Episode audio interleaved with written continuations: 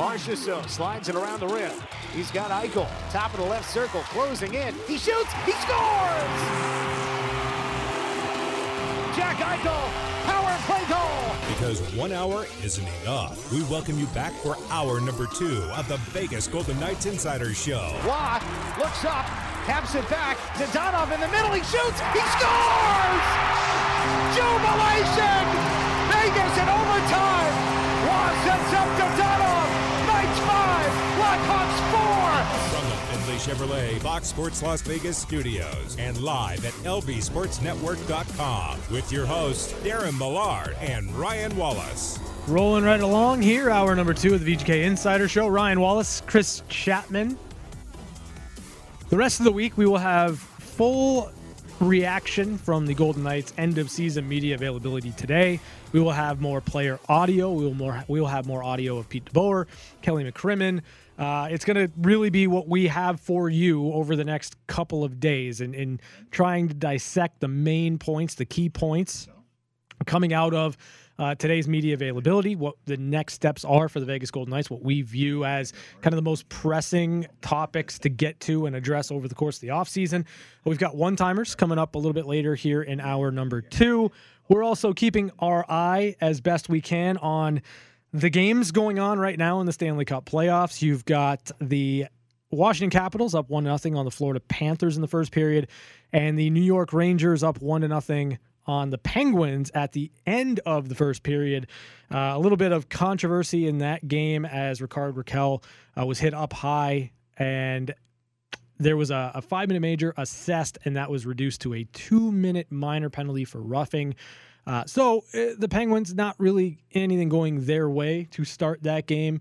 Igor Shesterkin looking dialed in early on, and the Rangers, the better team, through the first 20 minutes of that game. But right now we bring in from the Las Vegas Review Journal, Ben Gotz, as Ben was also in that end of season media availability today for the Vegas Golden Knights. Hey Ben, I you know I told you that we'd probably have you on over the course of the offseason. I just I didn't expect it to be within the first week. How you doing, buddy?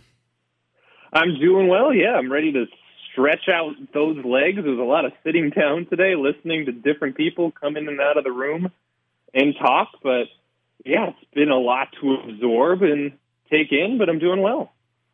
So let's start here with this question, and it's an overarching uh, evaluation of today's events, the end of season media availability for the Golden Knights. What were your key takeaways? Yeah, so some of the key things that I took away, one thing I thought was really interesting that a lot of guys brought up was kind of a reestablishing an identity for this team that they felt they got away from this year, partially because of injuries, partially because of the other things. And specifically, kind of the two words that seem to come out a lot of different players' mouths without like a lot of coordination was fast and physical. And they didn't feel that they kind of quite had that uh, speed to get on you as fast as they've had in previous years, and they didn't feel that they were basically being physical enough. I mean, Alec Martinez had the great quote about you know when he was coming to T-Mobile Arena as a visiting player when he was still with the Los Angeles Kings. He was like, I knew like one of the first couple shifts, I'm going to get basically put into the second row with some guy's nachos, and they just didn't feel that they had that same kind of you know identity as a unit this season. So I thought that was really interesting. I thought obviously the way that certain guys obviously talked about injuries, danced around injuries, tried specifically not to bring up injuries, which then ultimately led them to bringing up injuries was interesting. You obviously knew that a lot of guys on this team didn't want to make an excuse about the fact that they missed the playoffs with 500 man games lost, but they also didn't want to let it go unmentioned that they had 500 man games lost, and it kind of crept into all areas of their game, both on the ice and off the ice, because they weren't able to build chemistry. They didn't have some key guys like Mark Stone, Max Pacioretty, and Alec Martinez around all the time. And then obviously, I think we're left with a lot of still lingering questions as well coming out of today about obviously one the status of Pete DeBoer, who's supposed to meet with Kelly McCrimmon and George McPhee later this week, mm-hmm. and then a lot of injury questions because a lot of the updates we got on guys weren't necessarily definitive in terms of you know are they going to be healthy when next season rolls around. Mark Stone basically didn't rule out that he might need surgery at some point this offseason. Robin Lehner uh, is going to have his surgery tomorrow, and we're not sure what his timeline will be. Uh, same with kind of Laurent Brossoit. So that was kind of the third thing of like, there's still obviously a lot of unanswered questions about where this team is going to be at health wise the next time it reconvenes for training camp as well. You know, so I I want to I want to pause on the identity here for just a moment because the the idea that the Golden Knights should try to return to the identity that they had year one. I, I think that while that would be nostalgic for a lot of people, I, I, don't know that that's the identity we're, we're looking for or even the guys in the room are looking for. I just think that the Golden Knights want to play to an identity next season. There are reasons why that identity wasn't there or it was inconsistent this year.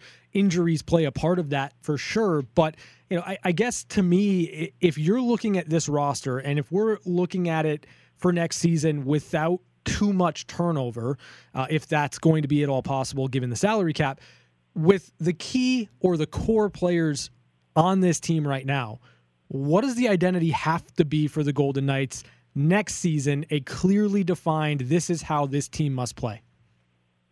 Yeah, I think the guy that probably put it best was Max Pacioretty when he talked about playing a four-line style of hockey, and he basically called it like we play playoff hockey from game one. We roll our lines, we roll our defense pairs, we use everyone, and that's how we wear teams down because we're constantly bringing out fresh guys no matter what. And he was basically we had to get away from that this year because of the injuries, because we're plugging guys, you know, in and out, and we're not always confident or comfortable we can load up some of the new guys right away with minutes, or maybe because obviously at the end of the season they're pushing for results, not just to get through games, and you need to lean on those top guys a little bit more heavily. And when the Golden Knights have gone on the deep playoff runs the last two years, I think that's been a very key part of what's made them so successful. I mean, especially you look at their series against Colorado it wasn't necessarily obvious that the Knights had, you know, the equivalent of a, a MacKinnon or a Rantanen, but the Knights kind of guys at the bottom of the lineup, guys you want to, you know, call like 13 through 18 or whatever, I think were easily better than Colorado's in that series. And that's been a key part of this team's success for now, obviously, uh, five years going on here. And so I thought it was really interesting that Pacioretty brought that up. I thought that was obviously notable that the team couldn't play that way a lot of this year. They had to rely on some of their key veterans probably more than they would have liked. They didn't have some of their key veterans obviously more than they would have liked, and that you know led them to get away from that kind of rolling everyone identity. And I think even we saw once the defense got its group back together outside of um, Ben Hutton in for Nick Hague, that looked a lot better for the Knights defensively. They weren't able to get to that same place offensively by the end of the year. I think that really hurt them. But I think that's something that they have to at least try for next season. As you mentioned, the salary cap and the constraints there are certainly going to make it uh, tricky to kind of bring back that same identity where they're going to be able to have guys that they're excited about on the fourth line maybe to the same degree that they were entering this year. Yeah, I'm I'm glad you brought that up Ben because that's actually what I was going to ask you. So this is a team that Right now, they are over the cap, and that does not include the fact that you have Nic Roy, Keegan Kolesar, um, Brett Howden, Nick Hague, all restricted free agents. You have Riley Smith, who's an unrestricted free agent. And then you also have Mattias Janmark, who's an unrestricted free agent. So you have a lot of guys who you want to bring back and be able to roll the four lines with. The real question is based on the cap situation, how the hell do you get there?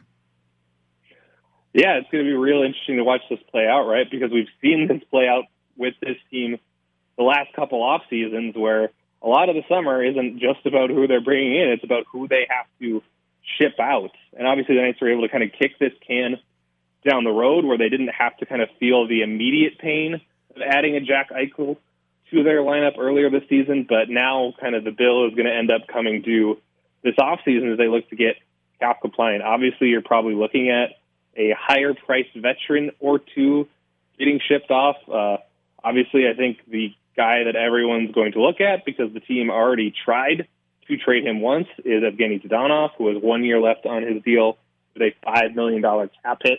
Uh, that certainly would help. I don't think that's getting you all of those RFAs done, and it certainly isn't probably getting you a Riley Smith back as well. So then it'll obviously be very interesting to see if there's anyone else that they're going to look at to this summer because they've shown obviously that they're not sentimental about you know trading guys away if they think that that move will make them better in the short and long term. So obviously, I'm sure there's probably a lot of guys on the team right now that were leaving City National Arena for probably you know the last time for a while, wondering if they're still going to be part of the team when the off season concludes because that's just the way this team has kind of set itself up by getting all these kind of high priced you know, star caliber players. There is, you know, a consequence to that. You know, it's funny. You, you, you kind of mentioned that the team this the past few summers has has made a a, a, a habit of sending away uh, some popular players. In fact, Kelly McCrimmon mentioned trading away popular players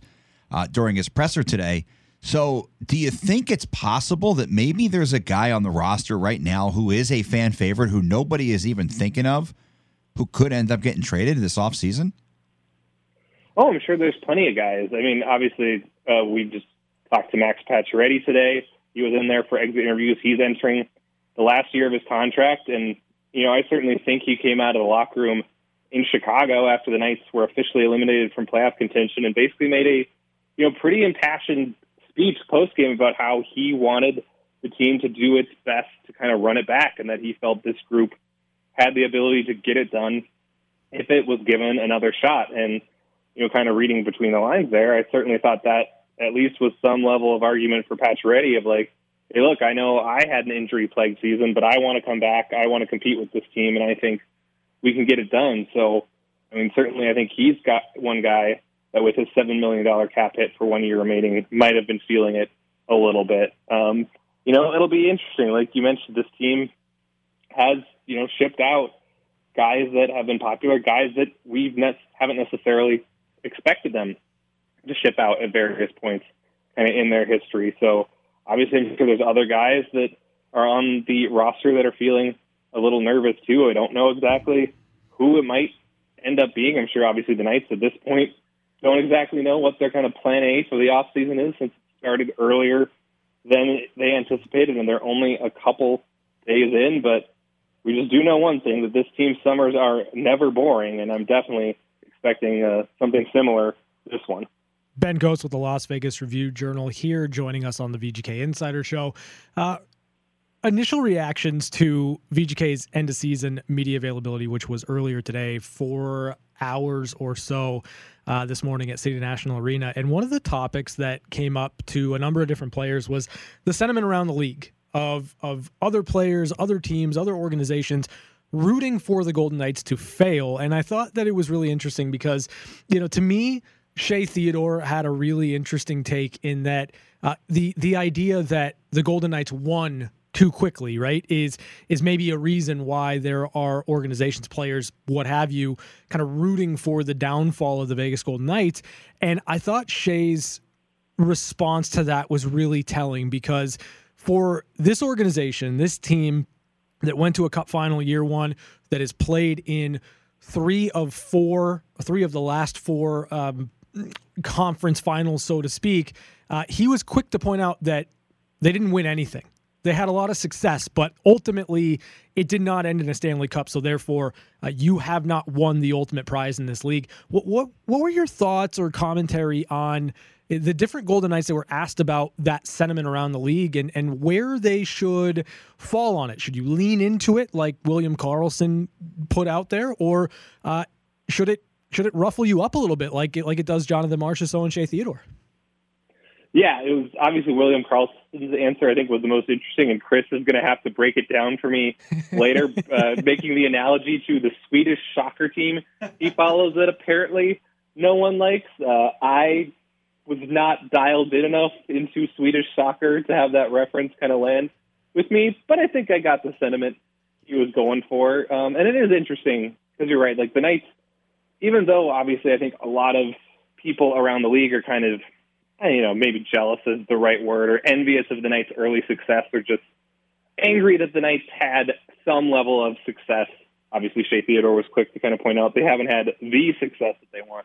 But they've had a lot of success much faster than a lot of other teams in the National Hockey League. So I think other fans, you know, are just getting upset that they've kind of jumped the line, so to speak, and are having, you know, more playoff wins than a lot of these other franchises have had that have waiting around for quite a long time to finally uh, break through. But I do think it'll be interesting to see if you know the Knights do end up kind of embracing that black hat, so to speak. Jonathan Marchessault was kind of talking about, you know, he was almost just like you know sad that other mm-hmm. you know teams and fans don't like them. He didn't necessarily think to embrace it as much, but I like William Karlsson's answer more of like you know the soccer analogy of you know embrace it, feed off that, use that. It's obviously not necessarily kind of the unifying principle that brought the Knights together their first year, where they were all you know cast offs from other organizations and all motivated to kind of prove themselves wrong.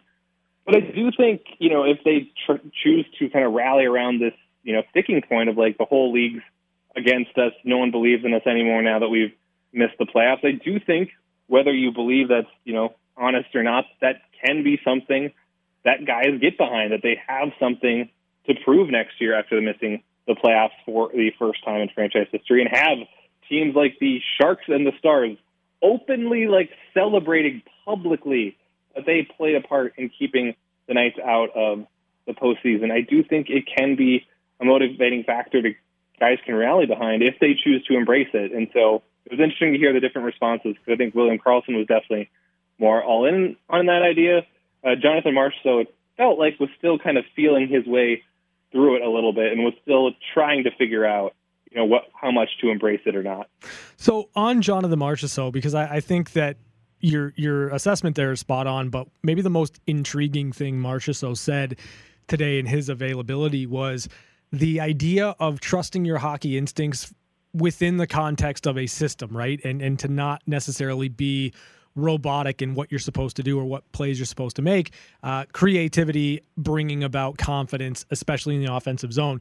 Um, how did you take those comments from Marchessault and you know that moment of levity where he just talked about you know sometimes I just don't listen to the coaching staff. It was just absolutely beautiful. First of all, just you know, not that long after Pete DeBoer walked out to be like, yeah, sometimes I tune him out. Sometimes I don't need to listen to what he has to say. But I do think there was a kernel of truth to that. In that something that I think we've obviously been talking about for quite a while with this team, and especially you know, kind of their recent playoff history is, you know, are they creative enough in the offensive zone when teams are taking away their rush chances? Is this team too easy to defend? And I think Marchessault is kind of right to point out, like, look, like we've got a lot of very talented players on this team. We got a lot of, especially forwards, that are paid a lot of money to go play this game. We got to kind of let ourselves cook a little bit more. And I thought that was a very, you know, interesting and perhaps telling comment that maybe the Knights do feel like they need to get that kind of creativity in the offensive zone back in their game. We saw it in spurts this year. We obviously did not see it, I think, consistently enough for this team to have success um, because you have a lot of creative players on this roster. Obviously, Marsh is so creative. Eichel is incredibly creative with the puck on his stick. I mean, he holds it for so long in the offensive zone, waiting for stuff to open up. It's crazy. Stephenson is very creative when he gets any kind of space in there. So I do think it'll be interesting to see how much the Knights approach that balance uh, next year because since Pete DeBoer come in, I think they have become a lot more, you know, systematic, for lack of a better word, especially in their own zone. Their, you know, he likes to call it attention to detail. Their kind of defensive discipline, I think, has been overall way better, especially when they are healthy. I think that's a big reason why they've made the NHL kind of semifinals mm. in Pete's first two seasons. But on the other end, in terms of kind of the offensive zone, obviously that's kind of the area that's holding the Knights back right now. So I'm curious if they can strike a little bit more of a balance next season where they're disciplined in their own zone and maybe the neutral zone, but are able to get a little bit more free reign and creativity in the offensive zone and maybe take a couple more risks thinking that they're either going to score a goal or with a lot of these guys, they're fast enough and disciplined enough defensively, the forwards I'm talking about, to get back and cover because the Knights do have a lot of forwards in their top six that take a lot of pride in being kind of two way forwards. about Max Pacioretty going in the last year of his contract. Pete DeBoer also going into the last year of his contract. I found his comments kind of funny when, when he was asked about it. Like, hey, you know what? I'm at the point where after 14 years, I don't worry about those things anymore. But did you get the impression that that maybe it's something he he he should worry about, or or do you feel like maybe there's not a lot of pressure on him going into the last year, or is it? I, I'm not sure how I take it. Like I thought his comments were funny, but I'm not sure how I took it as far as like the the, the stability of the job. What, what was what were your take on that? Yeah, it was really interesting because yeah, as you mentioned, Pete going into the last year of his contract, it's very unusual, obviously, for a coach to enter a season on his last year. Almost always, you want to either extend him or you want to make a decision and move on. But Pete was basically like, you know, when kind of asked, like, do you need security going into next year? He was basically like, look, like as you said, I'm 14 years in. I'm not kind of worried about that stuff anymore. I'm worried about a team that I can win the Stanley Cup with, and he thinks the Knights are that team. Um, but obviously, you know, even while Pete said he hopes to be back, uh, General Manager Kelly McCrimmon, I don't think really tipped his hand either way. He said obviously he's going to, you know, meet with Pete this week. He said he's looking forward to that meeting. He said he likes, you know, meeting with his coaches to kind of dissect where things did and did not go right throughout the year. Obviously, had a lot of praise for the job that Pete did weathering the injury storm this year, and a lot of players kind of echoed similar thoughts. But I'm really not sure uh, where I come down on what, what's ultimately going to happen out of that. Certainly, I think the fact that Pete spoke today and the fact that you know speaking openly about you know, hey, we're going to meet later this week, and I'm interested to kind of hear what we each have to say. I think could be constituted as a positive sign for Pete DeBoer. But I've been surprised by this team before, and so I'm never going to probably completely lower my guard down when it comes to uh, this team finding new ways to kind of make our heads turn. So I'm not ultimately sure, you know, where I'm falling on that coming out of today. I definitely am still questioning what's going to happen, and I wouldn't be 100%, I think, shocked either way. So, along those lines, I'm going to read you a quote from Kelly McCrimmon's uh, opening statement today. I want to make it very clear. I'm very disappointed that we didn't make the playoffs. I believe we should have and could have. We lost some games to teams that we shouldn't lose to. So, like, given that context, and, and I agree with you, like, I don't think any hands were tipped here. Uh, Kelly you know said said said as much that he wants to have a conversation he wants to see kind of where maybe there's agreement where there's disagreement how you can find a way to get over the proverbial hump with this team um, but given given that context with that quote like does that add more intrigue to this meeting over the course of this week oh i definitely think it does i mean it's obvious that the knights did not finish at all how they wanted. I mean, they the last uh, five non-playoff teams they faced, they went 0-2 and 3, mm-hmm. and overall they lost 17 games to uh, non-playoff teams this year. They were 23, uh, 13 and four. Uh, they were 27 and five against non-playoff teams last season. So that was a huge, huge difference. And obviously the fact that you lose all those uh, points at the end of the season against teams that you're supposed to beat, like New Jersey, San Jose, uh, Vancouver, Chicago.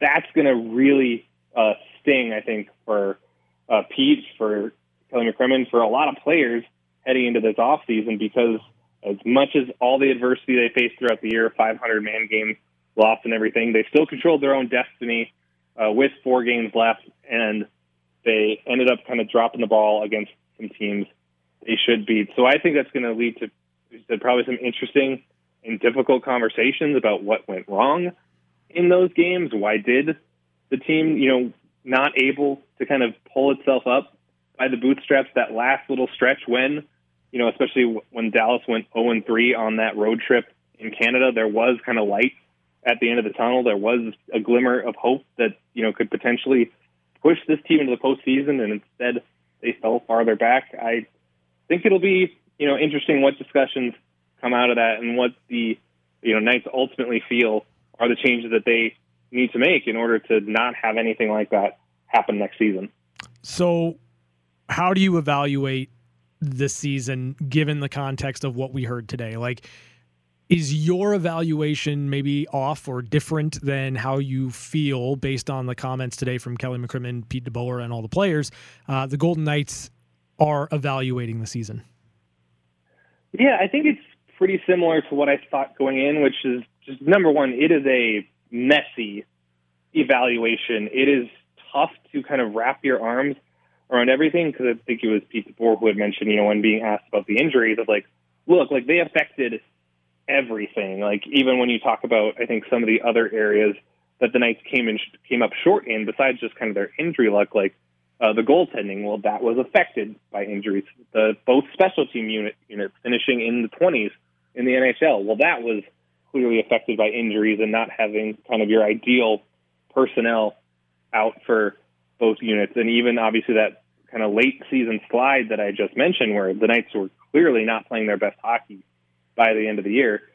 That was with obviously some compromised guys like Mark Stone, who did not look 100% himself even when he came back, and you know has not ruled out potentially having back surgery this off season to kind of get right again. So it's a really complicated evaluation because of all that. I think obviously hearing from everyone today just kind of reinforced that of like this team obviously dealt with a lot, both physically and I think mentally, because of everything that was thrown at them this season. They came up short in a lot of areas that we kind of were and were not expecting, in part due to injuries, in part due to underperformance, in part due to just you know tricky circumstances. Um, and ultimately, even when they were kind of able to at least get close to their group at the end of the year, they didn't have enough in the tank to ultimately get the job done and get into the postseason. So I think obviously it's disappointing.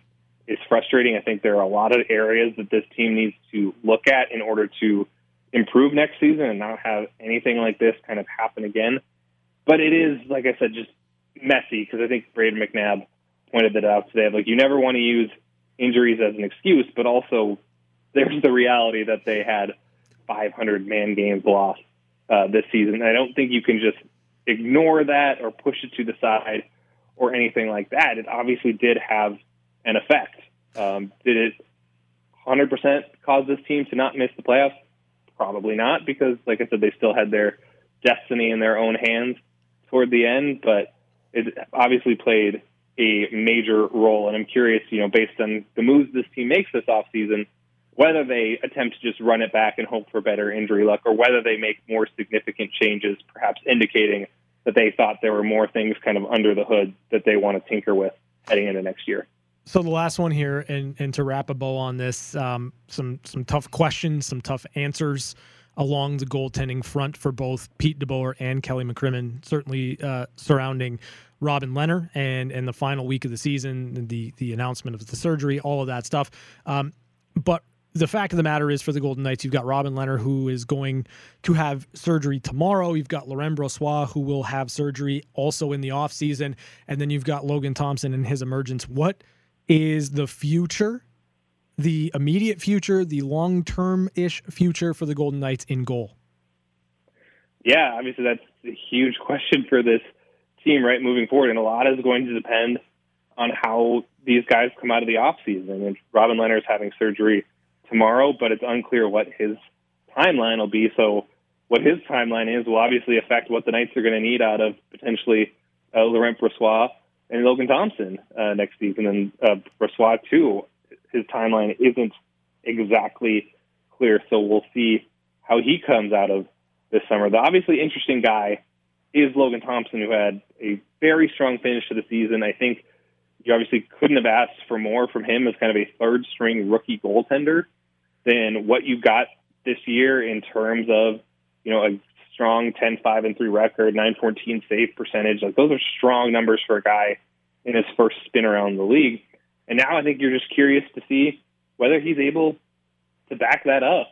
Obviously, a lot of the you know the teams he was playing were getting a look at him for the first time. I think a lot of teams were kind of thrown off by him because you don't see a lot of right catch goaltenders. Mm-hmm throughout the NHL. I mean, I think specifically to that breakaway Roope Hintz had in the Dallas game, and he clearly kind of looked back after his uh, breakaway attempt and was like, that glove wasn't supposed to be there. Um, and I'm curious to see how he kind of adjusts and adapts once teams get a better scouting report on him. Obviously, Logan Thompson has kind of exceeded any and all scouting reports uh, on him uh, throughout, you know, kind of his career so far. Pete DeBoer, you know, basically made it sound like, you know, he was playing kind of a rec softball league. Uh, that's what he compared Canadian college hockey to, and now he's worked his way all the way up to the NHL. So it's been a very fascinating story seeing Logan Thompson turn himself into an NHL goaltender.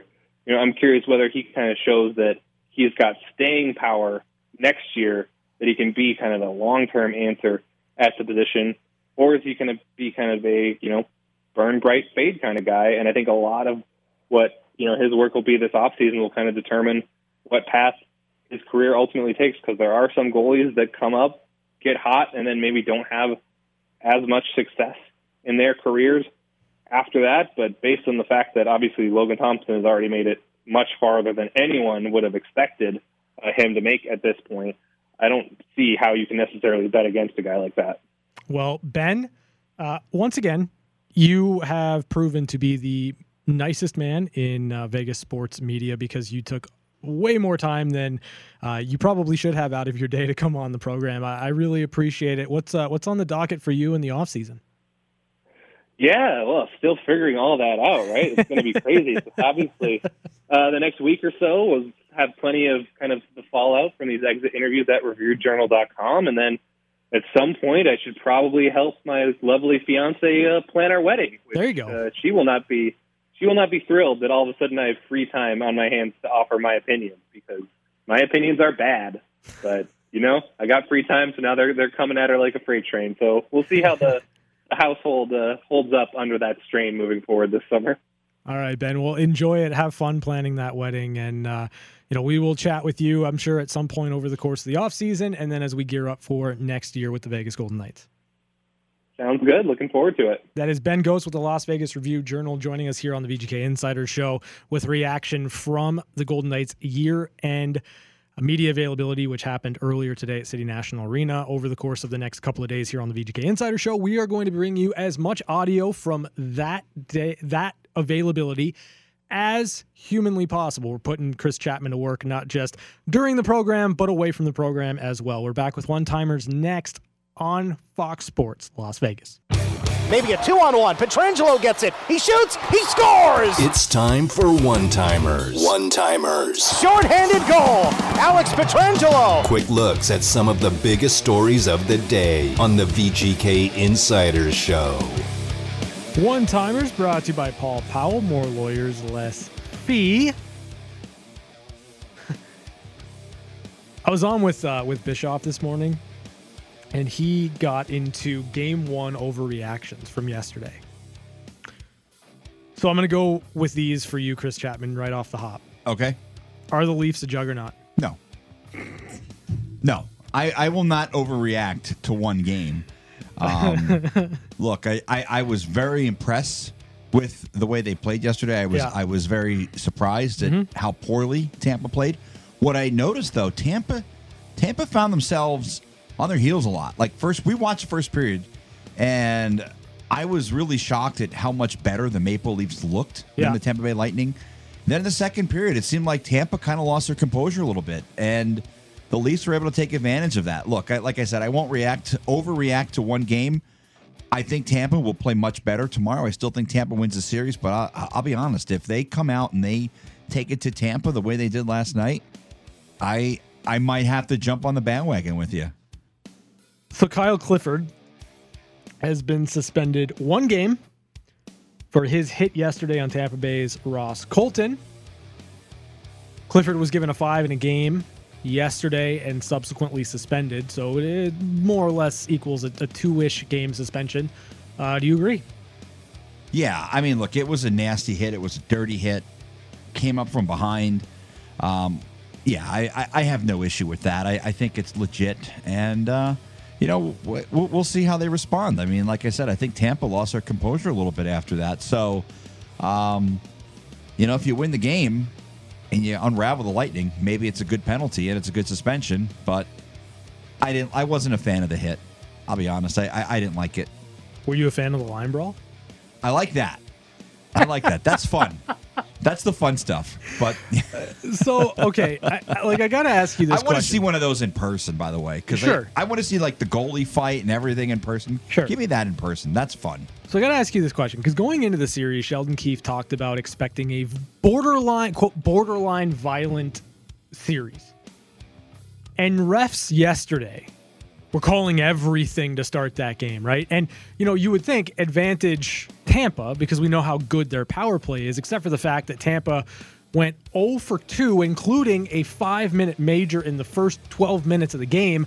The Leafs ate them alive on the penalty kill, and then Toronto did their own damage on the power play. So, was that the best bit of coaching from Sheldon Keefe in the playoffs so far as the Maple Leafs head coach? Because I think the idea of putting it out there in the media that you're expecting a violent series is more a challenge to the referees to get that under control. Yeah. And they were calling everything, and it was advantage Toronto. I, I, I think so. You know, I think a lot of times we overlook what these coaches say and do in the media.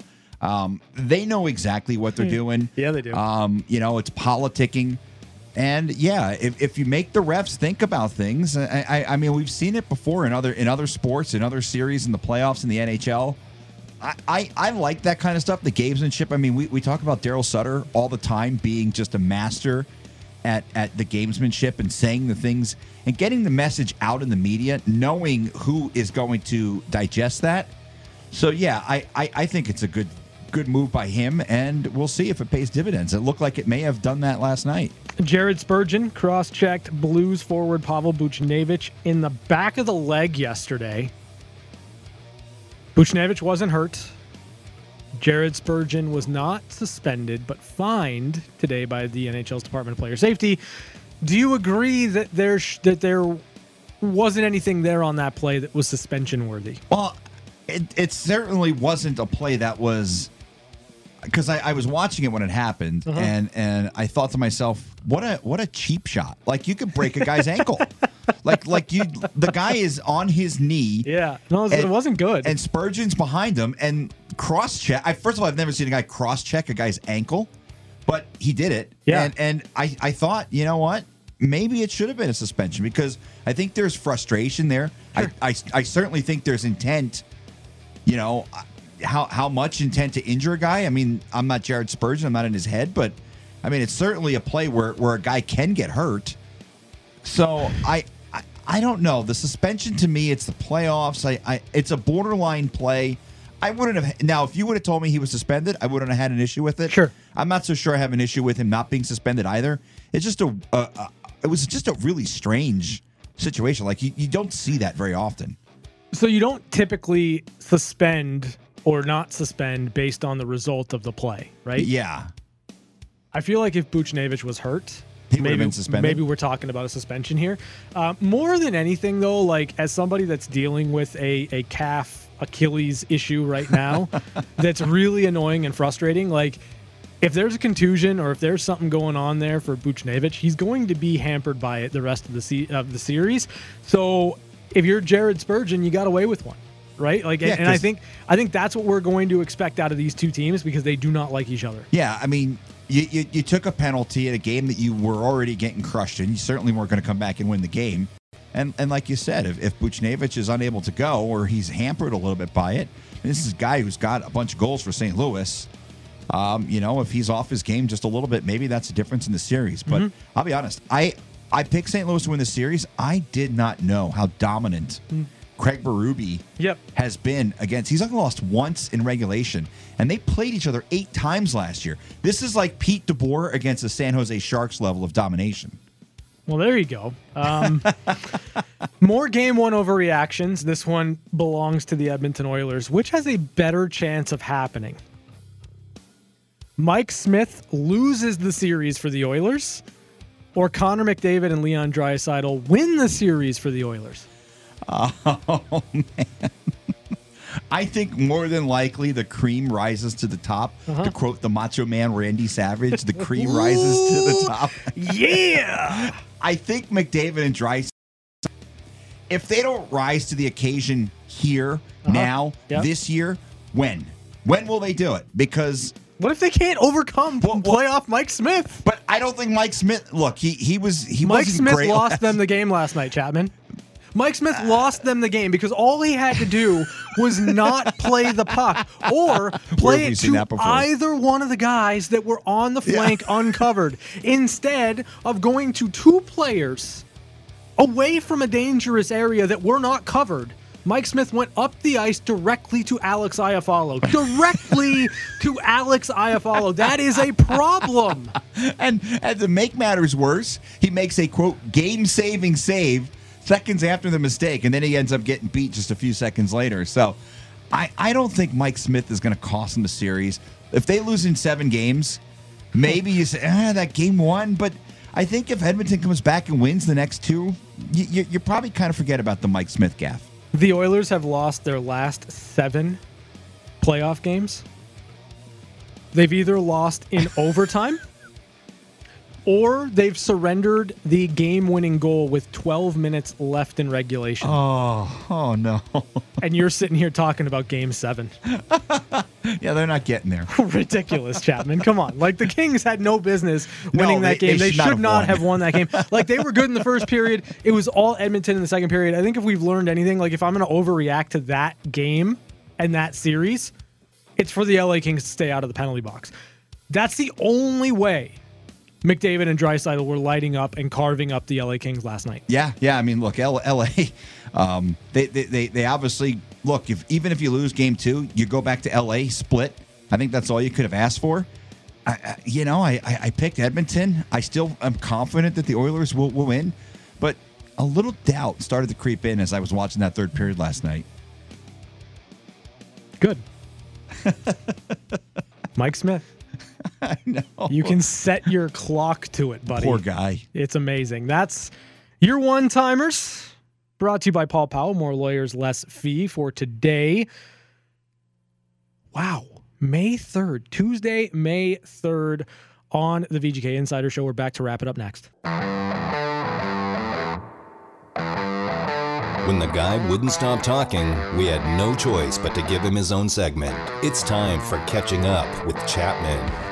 You know, I was going to go someplace else today, but after talking with Ben Gotz today, I decided I would talk a little bit more in depth about the uh, what he was talking about with William Karlsson. William Karlsson is a fan of Allmänna Idrottsklubben, or AIK, as they are more affectionately known in Stockholm. They are the preeminent soccer club in Sweden. Multiple championships, I believe 12 all time Swedish Soccer League champions. Funny thing is, they actually have a hockey team too, and Mattias Janmark played his hockey when he was playing in Sweden with that club. So um, made me made me think, and you can speak to this because I know you are an LA Dodger fan, and and I am a fan of one team that that's good across all the teams I root for. But a lot of people hate the Dodgers, Okay. and there's a reason why they hate the Dodgers. Sure. It's because they're good. It's because they go out and they spend money. They they compete for championships. It seems like every year now. So I, I'm of the the mindset that I think it's kind of a good thing to be hated by other fan bases, to have other teams rooting against you. I kind of like that us against the world mentality, and I I, I agree with Karlsson on, on that because, like he like he said, if people are rooting against you, nobody's rooting against the Seattle Kraken. Nobody's rooting against the maybe maybe Maple Leaf fans root against the Ottawa Senators, but nobody roots against Ottawa like openly roots against it because they stink. So my counterpoint is was anyone rooting against the Golden Knights year one? Like really? I think there. You know what? I can remember some of the negative reaction on Twitter. Oh, the the the expansion draft was rigged, and no other team had this advantage. Yeah, that's not coming around now. is it? Yeah, yeah, exactly. Uh, You know, I think that was just an excuse that people made to, to have a dislike. You know, the traditionalist. Oh well, well, my team had to suffer through 27 losing seasons before they made the playoffs. I I will say this. I think whatever people think of you, lean into it, right? Like I, I I don't care if you like me. And and generally speaking, like this is this is a rule that I've lived my life by over the course of this past season. Like you can say what you want. It doesn't really bother me. It doesn't impact me one way or another. And I think that if if you can find some motivation in leaning into it, the way that William Karlsson talked about today, Yeah. then I think it's positive. I think it, it, it's something that that you can really, you know, hone in on. And if you win, even better. Yeah. Like, I don't know if there's anyone out there who hates me. I'm sure there is, my ex wife.